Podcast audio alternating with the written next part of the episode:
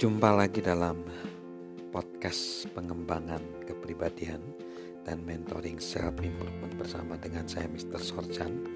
Saat ini kita akan membahas bagaimana sih kita meningkatkan kapasitas kepemimpinan kita. Sekali lagi saya harus tekankan bahwa kepemimpinan di sini bukan karena jabatan, bukan karena kedudukan. Yang pertama kita bisa memimpin diri kita sendiri, memimpin istri kita, memimpin keluarga kita, jadi eh, bisa definisinya bisa luas di dalam kepemimpinan kepemimpinan ini bahkan memimpin kita sendiri di dalam kehidupan ini untuk menjadi lebih baik. Nah, bagaimana eh, kapasitas kepemimpinan dapat bertambah?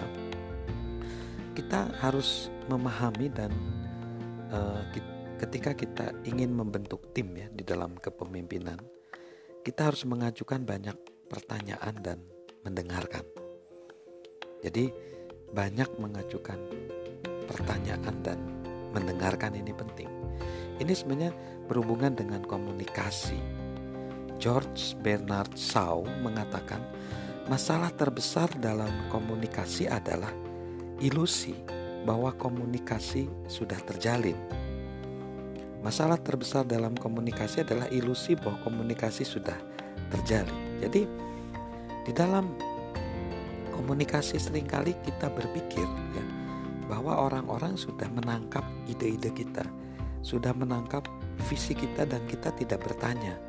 Kita tidak mengajukan pertanyaan, kita juga tidak mendengar mereka, tidak ada interaksi antara kita dengan tim kita.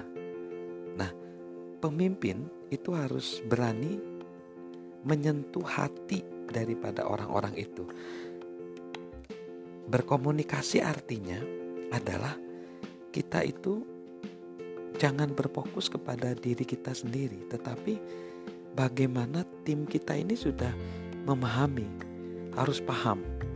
Nah, ketika paham ya kita harus bertanya kepada dia, karena pertanyaan plus mendengarkan itu menjadi percakapan yang berkualitas. Percakapan yang berkualitas menjadi kepemimpinan yang berkualitas. Kita juga harus belajar mendengar, mendengar dan mendengar. Ya, ada satu pepatah mengatakan Tuhan menciptakan kita mulut satu, telinga dua. Berarti kita harus mendengar. Jadi tips untuk kita mengembangkan kepemimpinan sebenarnya adalah kita mengajukan pertanyaan dan kita harus banyak mendengar. Salam sukses luar biasa dari saya, Mr. Sorjan. thank you